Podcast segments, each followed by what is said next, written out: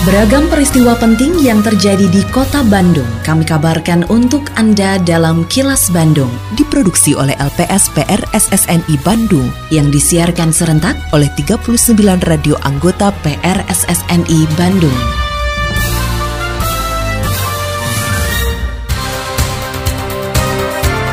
Sejumlah informasi aktual kami hadirkan untuk Anda dan inilah informasi utamanya. Kondisi air tanah di Bandung Raya rusak. Warga diimbau bijak manfaatkan air. Jaga harga beras, Pemkot Bandung bakal gelar pasar murah. Tingkat pendidikan dan pekerjaan jadi penyebab jumlah kelahiran anak di Jawa Barat turun. Saya, Santika Sari Sumantri, inilah kilas Bandung selengkapnya.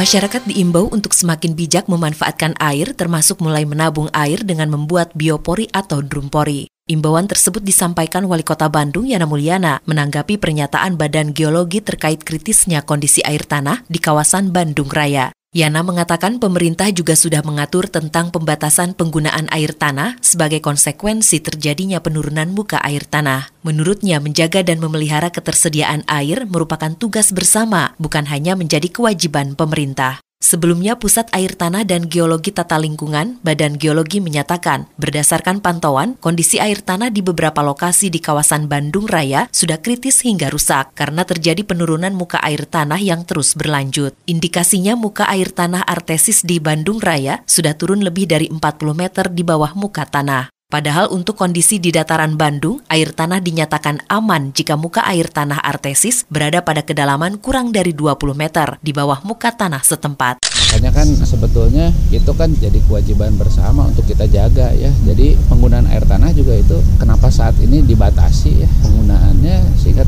tadi kan konsekuensinya pasti terjadi kalau muka air tanah permukaan gitu ya yang diambil terus itu kan mungkin terjadi penurunan tanah nanti malah ya. Dan itu membahayakan. Jadi kita berharap semakin bijaklah kita e, memanfaatkan air termasuk kita menabung air lewat kolam retensi e, biopori di kita atau drum pori ya. Drum pori yang punya kapasitas 200 liter gitu. Tapi 200 liter itu kan nggak statis ya karena kan dia berlubang. Jadi kalau air hujan yang apa netes ke rumah kita itu semua masuk di lahannya kita di ditabung saya pikir kita bisa jaga sama-sama muka air tanah gitu itu itu tugas semua lah bukan tugas pemerintah aja ya. Wali Kota Bandung Yana Mulyana menegaskan stok beras di Kota Bandung masih tersedia dan dalam kondisi aman untuk tiga bulan ke depan. Meski begitu, ia mengakui menjelang peringatan Hari Besar Keagamaan, harga akan merangkak naik. Oleh karenanya, pemerintah Kota Bandung akan menggelar pasar murah untuk komoditas beras juga sejumlah bahan kebutuhan pokok masyarakat lainnya. Yana mengatakan pihaknya siap menggelar pasar murah karena sudah menyiapkan anggarannya, termasuk berkolaborasi dengan sejumlah instansi terkait yang menjadi distributor dan pemasok. Sebenarnya kalau stok beras kita cek ke Bulog itu untuk tiga bulan ke depan mah aman. Cuman mungkin biasalah menjelang hari besar keagamaan mah. Makanya nanti mungkin kita sama-sama lakukan pasar murah gitu ya. Kita udah siap, anggaran secara anggaran siap, stok barang-barang yang akan nanti dijual di pasar murahnya juga udah siap. Kalau kemarin sih kita lebih ke beras dulu ya. Karena kan tadi 96,47 persen bahan pangan kita kan dari luar gitu ya. Itu juga sangat bergantung. Kan banyak bahan-bahan pangan yang nggak tahan lama kan. Kalau sekarang kita stok bawang stok cabai kan dia rentan ya. Kada luar lah gitu, busuknya gitu. Itu kan nggak bisa kita. Tapi kita jajaki terus sama daerah-daerah penghasil supaya kita dapat kuota lah gitu ya. Suara DPRD Kota Bandung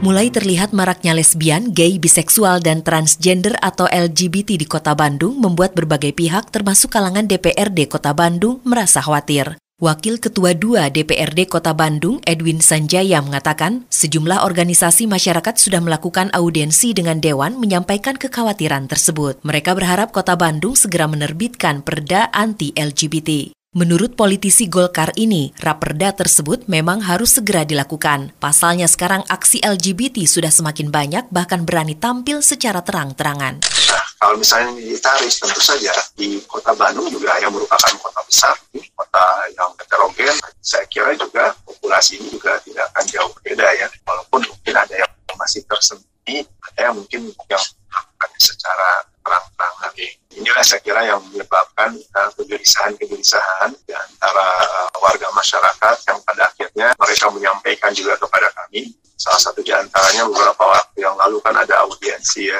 dilakukan. Kebetulan saya menerima karena pimpinan yang lain pada saat itu sedang melakukan kegiatan di luar daerah. Mereka dari di antaranya aliansi uh, manusia peduli hidup sehat ya. Dan mereka menyampaikan kegelisahan-kegelisahan itu. Mereka mengusulkan supaya di kota Bandung ada uh, rancangan peraturan daerah. Kini, audio podcast siaran Kilas Bandung dan berbagai informasi menarik lainnya bisa Anda akses di laman kilasbandungnews.com. Pemerintah Kota Bandung melalui Dinas Pendidikan terus berupaya menghadapi era digitalisasi terutama di sektor pendidikan. Kepala Dinas Pendidikan Kota Bandung, Hikmat Ginanjar, mengatakan selain meningkatkan kualitas dan kompetensi tenaga pendidik, pihaknya juga terus berupaya meningkatkan infrastruktur penunjang di setiap sekolah. Menurut Hikmat, peningkatan infrastruktur tersebut tidak bisa dilakukan secara langsung, namun harus bertahap menyesuaikan dengan APBD Kota Bandung. Hikmat mengapresiasi kepada sekolah yang sudah mampu menyediakan infrastruktur secara memadai untuk menghadapi era digitalisasi. Secara keseluruhan infrastruktur barangkali kalau kita boleh melihat tidak semua infrastruktur itu dalam kondisi sempurna. Pasti ada yang namanya kondisi kerusakan itu kan ada ya Pak ya. Dalam bahasa engineering itu ada aus teknis baik itu ringan, sedang maupun berat. Maka terus barang tentu dengan memaksimalkan ya kompeten anggaran yang ada kita harus bisa memaksimalkan bagaimana infrastruktur itu bisa diwujudkan tetap anak-anak bisa belajar.